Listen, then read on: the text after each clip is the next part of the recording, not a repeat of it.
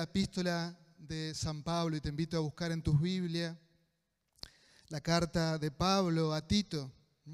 Estamos gozándonos en las escrituras, ya estamos en el capítulo 2, así que busca en tu Biblia, allí en tu hogar, Tito capítulo 2, y podemos gozarnos en esta mañana de la lectura y la meditación de la escritura.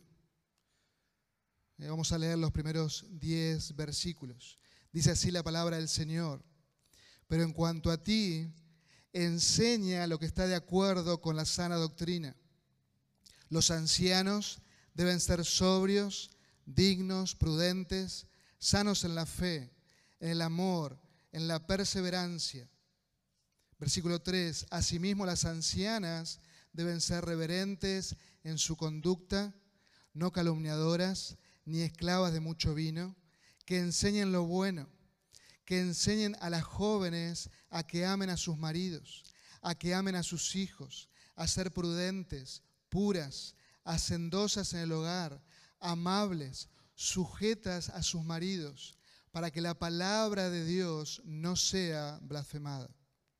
Asimismo, exhorta a los jóvenes a que sean prudentes Muéstrate en todo como ejemplo de buenas obras, con pureza de doctrina, con dignidad, con palabra sana y reprochable, a fin de que el adversario se avergüence al no tener nada malo que decir de nosotros.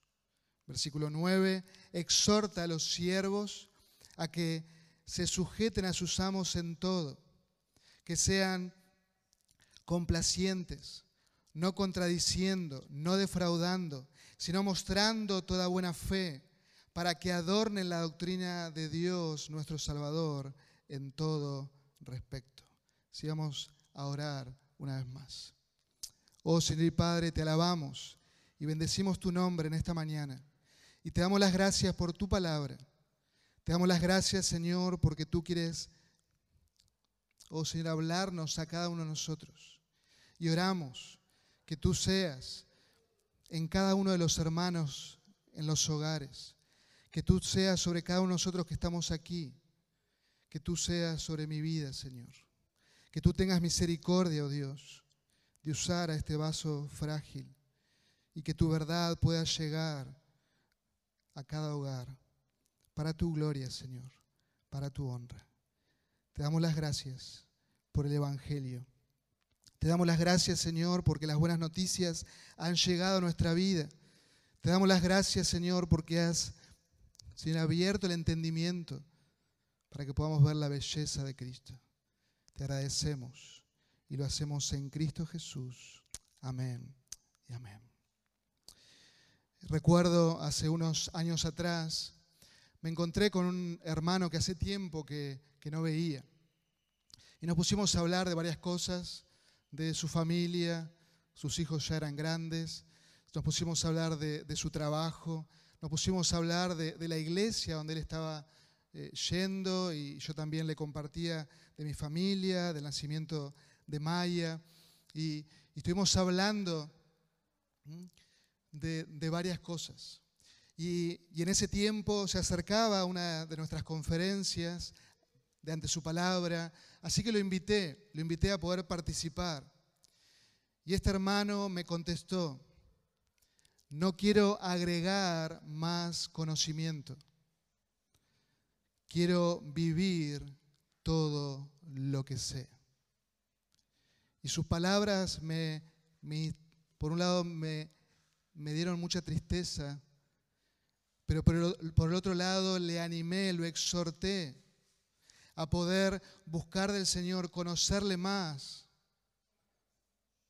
Como Pablo ora allí en la carta a los colosenses, que ellos puedan ser llenos del conocimiento, de la voluntad, en toda sabiduría y comprensión espiritual, para ese andar digno, digno del Señor, que ellos puedan agradarle en todo, dando fruto en toda buena obra, creciendo en el conocimiento de Dios.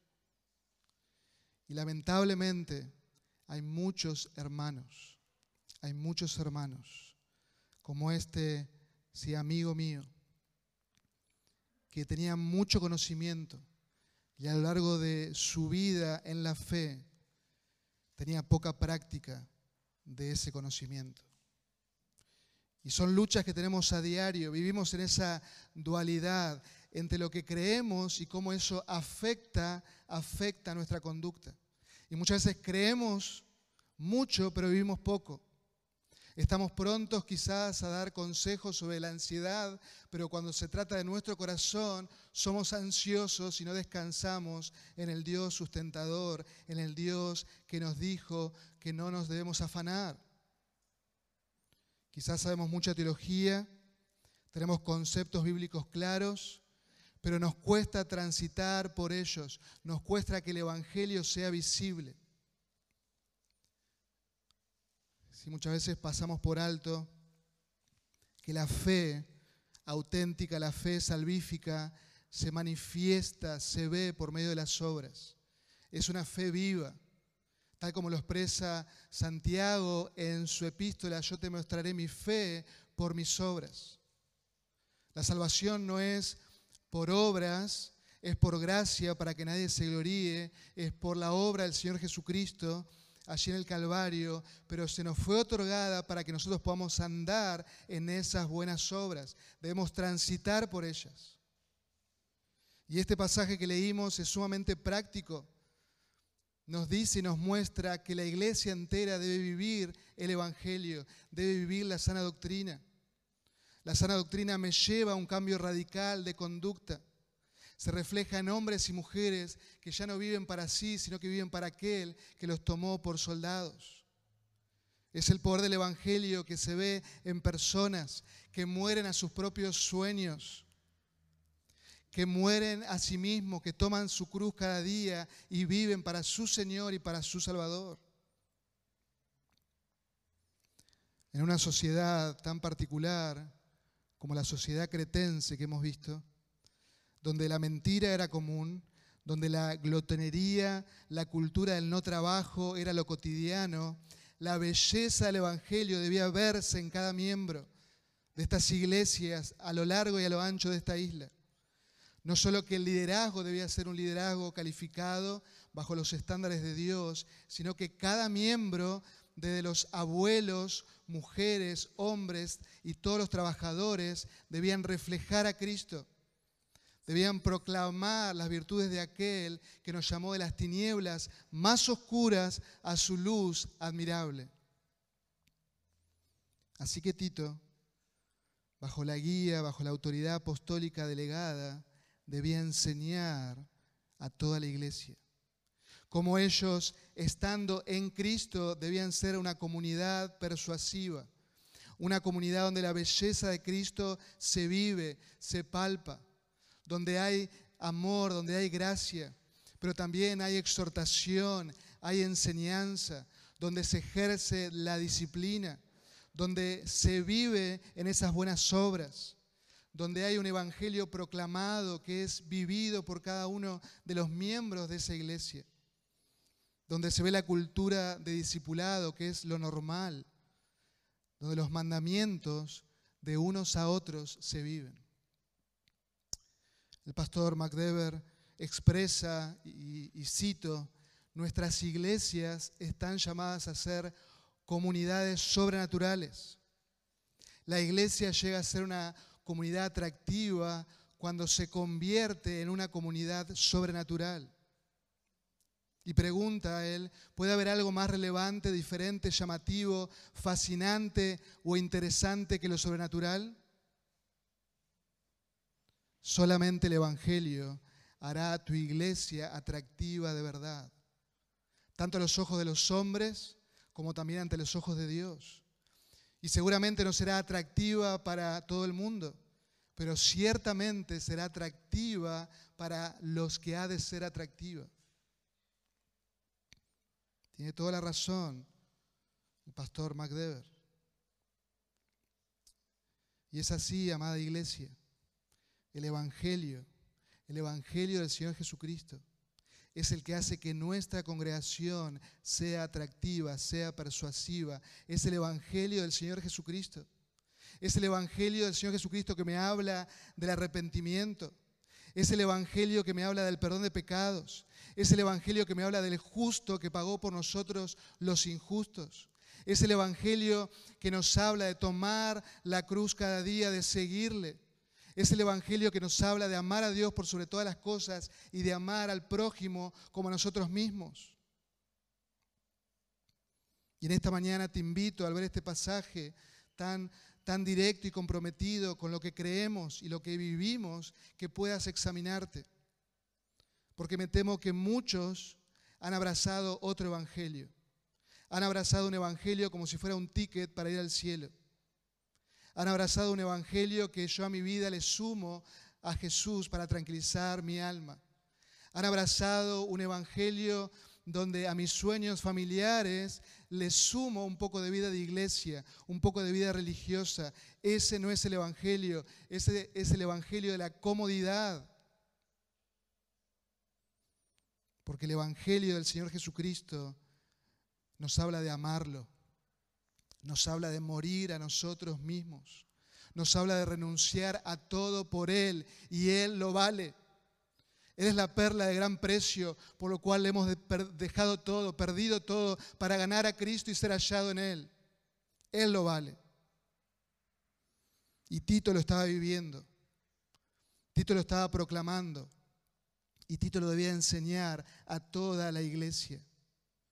No solo él debía poner, como ya hemos visto, ancianos calificados, no solo debía refutar o tapar la boca de los falsos maestros, como vimos el domingo pasado, sino que debía enseñar la sana doctrina a toda la iglesia. Y hoy veremos que él debía enseñar que deben vivir la sana doctrina. Y estamos todos aquí, todos representados. Están los abuelos, las abuelas, los jóvenes, los siervos, los empleados, los trabajadores. Todos estamos aquí. Y todos debemos vernos en el texto claramente. Porque la sana doctrina se debe vivir. Y comienza diciendo Pablo a Tito allí en el versículo 1, pero en cuanto a ti, enseña lo que está de acuerdo con la sana doctrina a diferencia de los falsos maestros que los mencionó en los versículos anteriores, esos que eran habladores de vanidades, engañadores, estafadores de la fe, tú, amado Tito, habla, enseña la sana doctrina. La idea ahí es una enseñanza cotidiana de la sana doctrina. Es una enseñanza de todo el consejo de Dios, de toda la verdad inmutable de Dios. Pero no solo la doctrina, sino cómo se vive esa doctrina. Era una enseñanza, un hablar con amor a toda la grey de Dios a que vivan conforme al Evangelio. No solo son las instrucciones, sino la practicidad de esas verdades escriturales. Y hermanos, quiero que al ver el texto puedan observar que la teoría y la práctica deben ir de la mano. Es una enseñanza que trae vida, que trae transformación, que trae salud espiritual, y que eso se percibe en un corazón regenerado, en un corazón que produce buenas obras. Es una fe que, crece, una fe saludable. Y Tito al hablar debía dar gloria a Dios, pero también edificar a los oyentes. La sana doctrina produce una vida espiritual saludable. Aquí Pablo le dice, debes hablar, debes enseñar. No es una reprensión dura como en el verso 13 del capítulo 1, repréndelo severamente, sino que es un hablar, un enseñar de una manera pasible. Es un conducirlos en la verdad, un caminar por la sana doctrina que conduce a la vida de la santidad. Y queridos hermanos, muchas veces hablamos mucho de la sana doctrina, pero si eso no se traduce eh, en en, tu vida de santidad se implantó la sana doctrina solamente en tu mente. Y, y debes hacer que la sana doctrina pase por tu corazón, te transforme. Toda la verdad de Dios debe transformar tu vida a la imagen de Cristo. Y muchos tienen una hidrocefalia teológica, porque nuestras vidas no reflejan esa doctrina que creemos. Debemos ser transformados, transformados por la renovación de nuestro entendimiento, para comprender cuál es la voluntad de Dios, para comprender que la voluntad de Dios para vos y para mí es la santidad, es vivir en la sana doctrina, es hacer lo que Dios nos enseña. La doctrina que sé y cómo yo la vivo deben estar en armonía. Y el apóstol Pablo dice, tú enseña lo que está de acuerdo a la sana doctrina. Y comienza hablando de los abuelos, de los ancianos, de los ancianos, esos hombres que son mayores de 60 años. Los ancianos deben ser sobrios, dignos, prudentes, sanos en la fe, en el amor, en la perseverancia. Y claramente en una sociedad dada a la glotonería, a la vagancia, como era esta sociedad cretense, estos hombres que habían abrazado el Evangelio del Señor Jesucristo debían ser sobrios. Y esa sobriedad era una marca radical del poder del Evangelio en sus vidas. Había una moderación en algo tan simple como comer y beber, pero también se reflejaba en todas las áreas de su vida una vida que era, que era controlada por el Espíritu Santo. Ellos tenían autocontrol estando en una isla descontrolada por el pecado. Era una vida donde se debía manifestar que ya el poder dominante no es el pecado, sino que era Cristo el Señor. Y bajo poder del Espíritu Santo poder vivir en ese dominio propio. Debían ser manifiestas las obras del Espíritu en su vida, el fruto del Espíritu. Esos hombres ancianos debían ser sobrios, moderados, contrario a lo que una vez fueron. Seguramente en esa sociedad eran ebrios, eran controlados por placeres diversos, pero ahora estando en Cristo vivían en un sano juicio. Por eso son dignos.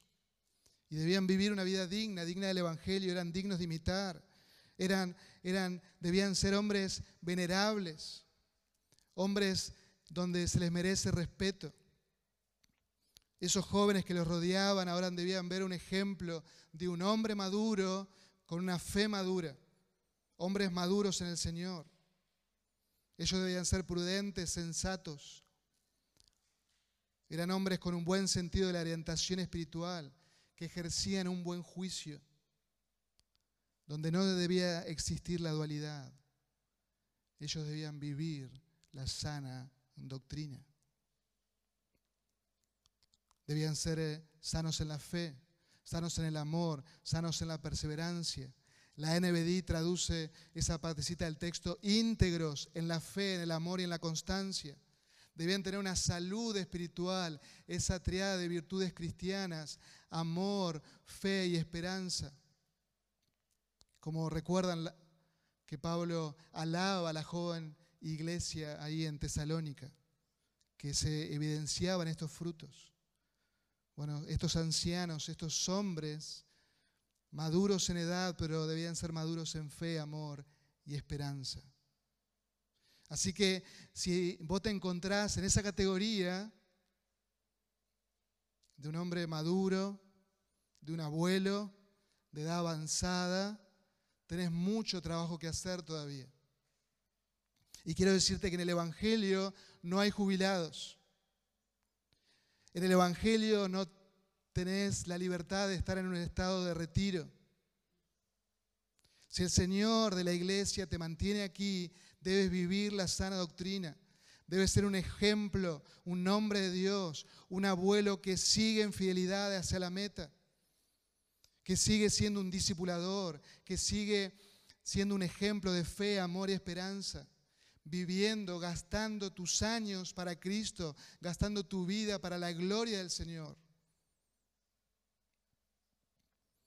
En estas semanas leí un libro en el cual el autor contaba la historia de un hombre de más de 60 años que junto con su esposa viajaron a las montañas del Himalaya. hicieron un viaje misionero de corto plazo y al hacer ese viaje fueron movidos por el Señor, al ver tanta necesidad de hombres y mujeres que nunca habían escuchado el Evangelio, pero al mismo tiempo veían tanta necesidad en las aldeas, el hambre es notoria, los niños se mueren de hambre en un, en un clima tan hostil, obviamente no se puede cultivar absolutamente nada a menos que uses técnicas adecuadas. Y él como ingeniero agrónomo, en su país y ya siendo jubilado, él realizó un sistema de caños con caños de PVC, con los desechos de los peces que esas aldeas tenían, para cultivar sus propios vegetales. Obviamente el gobierno, al ver esto, todo este proyecto, un gobierno que era anti Dios, que es anti Dios, que es anti Evangelio, les abrió las puertas para que vengan y ayuden a esas aldeas, para que enseñen esas técnicas. Y estos hombres, este matrimonio de más de 60 años, con fidelidad al Señor, están dedicando sus vidas a proclamar el Evangelio del Señor Jesucristo, a gastar los años que Dios le dé para la gloria del Señor.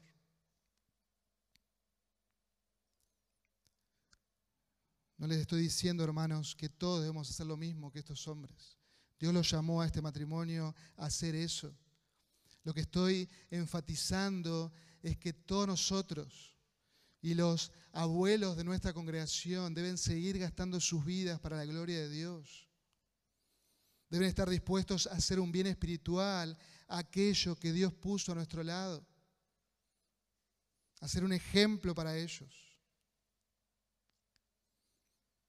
Y espero que puedan ir viendo en el texto que el vivir la sana doctrina nos lleva a vivir por Él, nos lleva a vivir para Él, nos lleva a vivir y proclamar el Evangelio, nos lleva a estar pendiente de qué bien espiritual puedo hacer a aquellas personas que están a mi alrededor. Y eso debía Tito enseñarles a los abuelos de estas congregaciones. Pero ¿qué de las abuelas? Versículo 3. Asimismo, las ancianas deben ser reverentes en su conducta.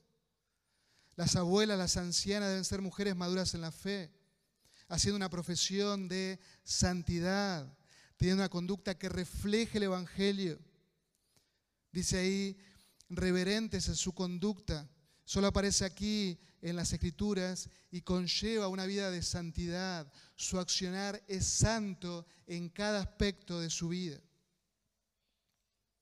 Pablo a Timoteo le escribe en su primera carta, en el capítulo 2, versículo 9, diciendo a sí mismo que las mujeres se vistan con ropa decorosa, con pudor y modestia, no con peinados ostentosos, no con oro o perlas o vestidos costosos, sino con buenas obras como corresponde a las mujeres que profesan la piedad, como corresponde a las mujeres, esas mujeres reverentes en su conducta, que profesan la santidad.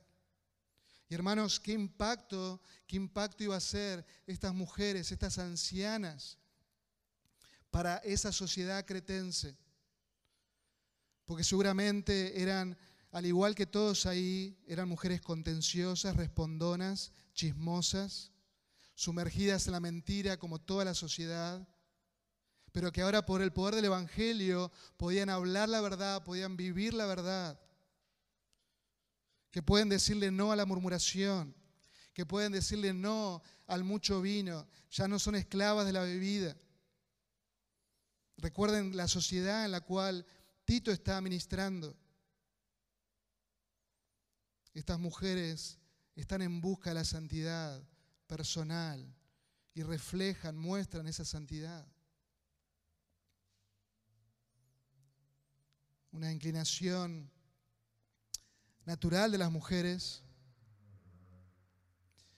es que muchas veces hablan más de la cuenta. Y no me miren mal las mujeres que están aquí. ¿eh? Es así. Y en momentos de peleas, de discusiones, pueden ser muy destructivas con sus palabras.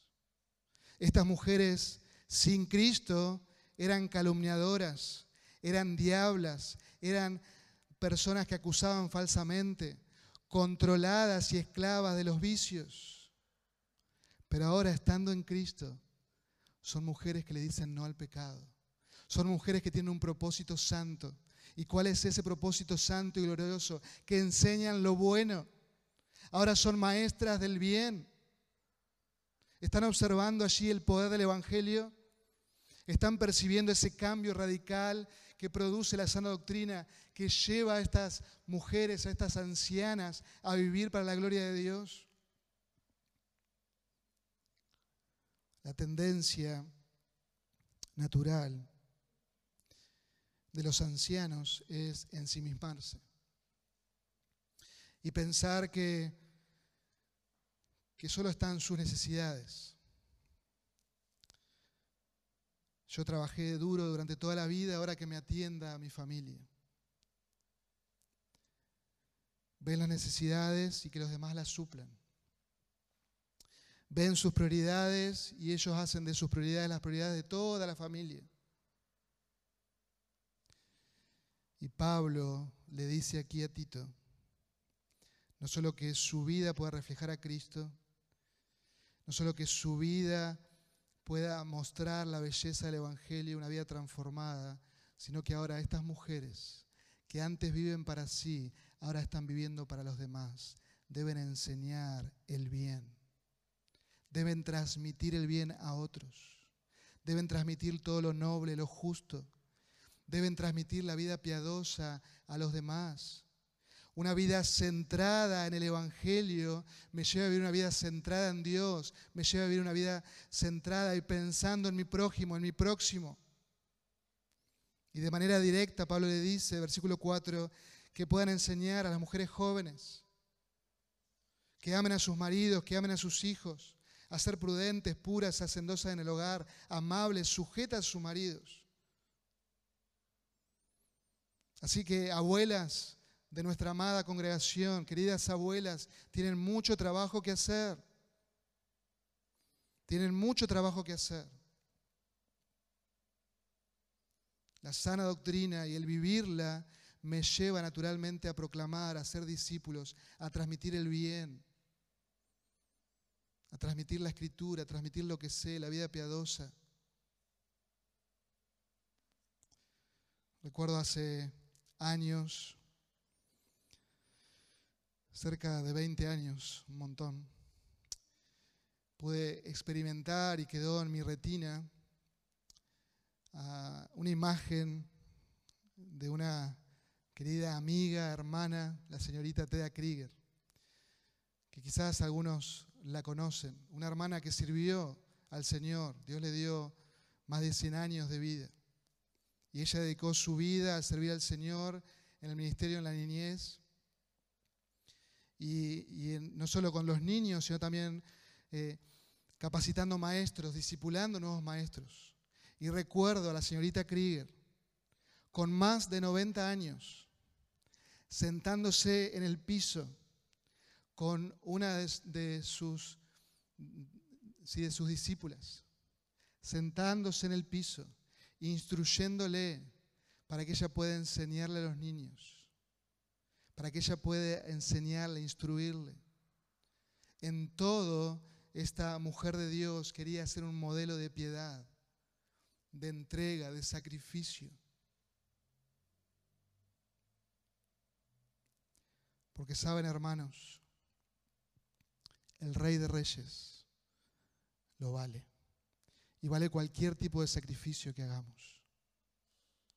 Él es el rey de reyes el soberano, que nos manda a ser discípulos. Que puedas gastar tu vida en eso. ¿Te das cuenta, querida hermana, que tenés mucho trabajo que hacer? Que tenés mucho trabajo que hacer. Quizás no sos abuela, pero quizás sos madre de, de hijos ya que han crecido y podés discipular a otras hermanas que recién están comenzando en la crianza de sus hijos. Y hay muchas excusas para poner. Pero quiero que entiendas, quiero que lo veas allí en el texto, que lo que está en juego es la veracidad de lo que creemos. Y Pablo termina el versículo 5 diciendo, ¿para qué? Da el propósito, para que la palabra de Dios no sea blasfemada. Así que estas ancianas, ¿qué deben hacer? Deben enseñar a las mujeres jóvenes, amar con todo su ser a sus maridos, a sus hijos, ser mujeres piadosas, hacendosas en el hogar, sujetas a sus esposos. Y todo eso va a traer gloria al Señor, va a traer honra al Señor. En muchos hogares, lamentablemente, no se vive la luz del Evangelio. Y la palabra de Dios es difamada. Y muchas veces por los propios hijos que ven esa dualidad. Mi mamá, mi papá dicen creer esto, pero actúan de esta manera. Qué lamentable. Muchas veces los familiares nos acusan de eso, los vecinos. Otra traducción de esta parte del texto podría decir para que la palabra de Dios no sufra escándalo alguno. La palabra de Dios, el Evangelio, es descreído cuando se observan personas que dicen conocer a Dios, pero con sus hechos lo niegan con sus hechos no dan evidencia del poder de Dios en sus vidas. Amadas hermanas, es mi oración que puedas obedecer humildemente al Señor, obedecer este texto, vivir para el reino de Dios y su justicia. Pero hay más. Están también los jóvenes. Y ahí nos incluimos todos, ¿eh? algunos ya medios pasaditos, pero todos nos incluimos. Y Tito debía exhortar a los jóvenes a que sean prudentes también. Así que al igual que los ancianos y las ancianas, los jóvenes son llamados a ser prudentes, a tener sentido común, a vivir en esa cosmovisión bíblica, un buen juicio, vivir bajo el control del Espíritu Santo, una vida piadosa. Y Pablo dice a los jóvenes Tito, necesitas exhortarles, necesitas hablarles con firmeza, necesitas que los intimides a que vivan el Evangelio. Debes conducirlos por la vida piadosa. Y qué gozo es ver jóvenes prudentes, maduros. Qué, gozo es ver hombres de bien, hombres que son dueños de sí mismos de muy corta edad. Pero al igual que el pasado, esto no es lo común. Esta etapa de la vida se percibe como el descontrol, el desenfreno, la insensatez, la imprudencia, la arrogancia. Que nadie me venga a enseñar a mí. Yo quiero hacer mi camino solo. Pero ese no es el caminar de un verdadero creyente, de un joven que se ha entregado a Cristo. La intención de Pablo es que estos jóvenes evidencien la sana doctrina, el poder transformador del Evangelio. Ellos debían ser ejercitados en la piedad, debían esforzarse en la gracia que es en Cristo Jesús. Ellos debían desear tener la actitud de Cristo, seguir el ejemplo piadoso de otros y sobre todo el Señor Jesucristo, ser humildes, ser enseñables. Y Tito, este joven pastor que estaba ministrando allí en la isla, él mismo debía ponerse como un ejemplo. El discípulo de Pablo también debía ser un discipulador. Se dan, se dan cuenta de esta cadena, de esta cultura de discipulado. Él debía ser un ejemplo de piedad, de santidad. Versículo 7, muéstrate en todo como un ejemplo de buenas obras, con pureza de doctrina, con dignidad, con palabra sana e irreprochable. Estas iglesias claramente habían sufrido un desgaste por haber estado lideradas por maestros falsos no calificados. Y estos jóvenes estaban creciendo en estas iglesias. ¿Y qué veían? Veían un liderazgo, un liderazgo mentiroso, un liderazgo rebelde, veían charlatanes, veían hombres que estaban liderando y que tenían dualidad en sus vidas, que decían conocer a Dios, pero por otro lado vivían a su manera en el pecado. Y quizás estos jóvenes pensaban que esa era la normalidad. Por eso era de vital importancia que Tito pueda mostrarse como ejemplo de buenas obras, de santidad, de vida irreprensible. De tal manera que el adversario con mayúscula o los impíos que nos rodean no tengan nada que decir, no tengan argumento alguno para rechazar la exposición de las escrituras, del Evangelio. Que nadie pueda acusarlos, que nadie pueda sentarte en la silla de los acusados, porque estás viviendo la sana doctrina, estás viviendo el Evangelio. El apóstol Pedro dice en su primera carta, capítulo 2, versículo 12, mantengan entre los incrédulos una conducta tan ejemplar que, aunque los acusen de hacer el mal, ellos observen que las buenas obras y ellos, los impíos, puedan glorificar a Dios en el día de la salvación. Ellos debían ser impactados con el ejemplo de esta vida piadosa de estos jóvenes que se entregan a Cristo que viven a Cristo, que viven el Evangelio. A Timoteo Pablo le dice, no permitas que nadie menosprecie tu juventud. Antes ejempla a los creyentes en palabra, conducta, amor, fe y pureza. Así que, amados hermanos, tenemos trabajo que hacer también. Tenemos que caminar en valentía, en obediencia al Señor, guardando los mandamientos, disciplinándonos en la piedad, en la sana doctrina siguiendo buenos ejemplos, pero también siendo de buenos ejemplos para aquellos que vienen atrás. La sana doctrina se vive y eso era lo que Tito debía enseñar. Por último, Tito debía enseñar a los siervos, a los esclavos. Exhorta a los siervos, versículo 9, a quienes se sujeten a sus amos en todo. Los esclavos del primer siglo eran parte esencial de la economía, de la sociedad del imperio romano. Había esclavos de todo tipo. Había diferentes tipos de trabajo, del más simple en el hogar hasta mayordomos de grandes estancias. Había esclavos de esclavos. Había mando. Y obviamente los esclavos no tenían ningún tipo de derecho. Y ellos muchas veces eran víctimas de abusos, de maltrato de parte de sus amos. Y me imagino que en una cultura tan corrupta como la cretense, los maltratos eran de todos los días. El abuso era normal.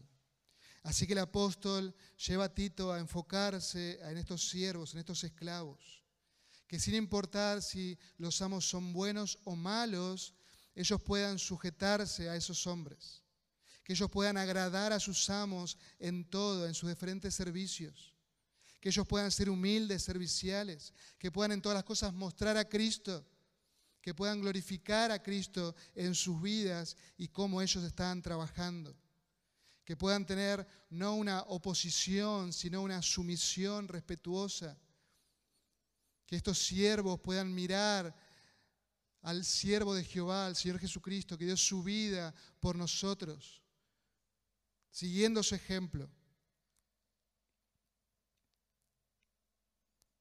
En nada ellos debían ser acusados de defraudar a sus amos.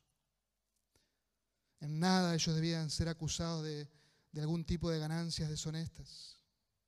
Siervos íntegros, íntegros que por su excelencia de trabajo estaban proclamando que ellos amaban a Dios por sobre todas las cosas, que servían a un amo con mayúscula, al Señor Jesucristo.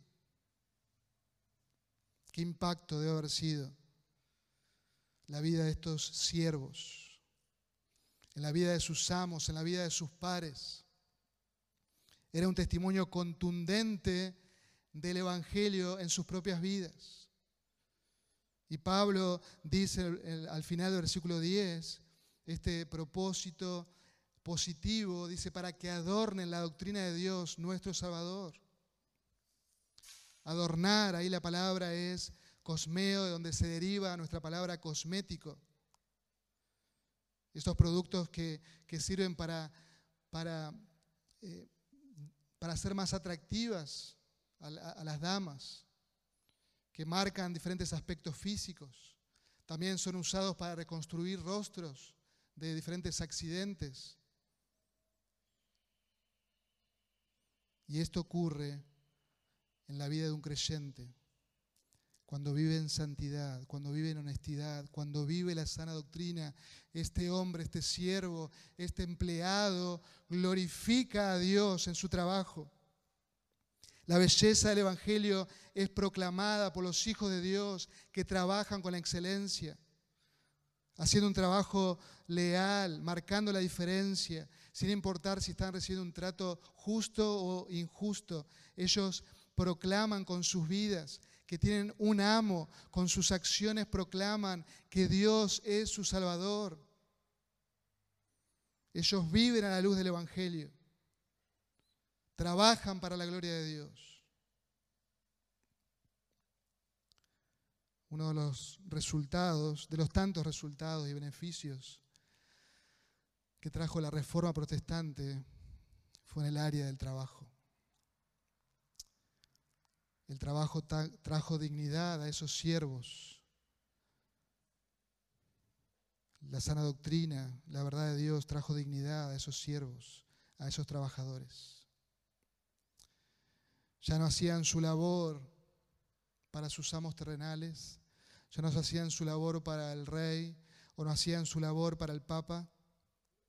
Ellos comprendían que todo lo que hacían debía glorificar a Dios el trabajo duro, responsable, eficaz, vino como consecuencia, como resultado de un entendimiento del Evangelio, de un entendimiento de la luz, de la verdad de la, Escritura.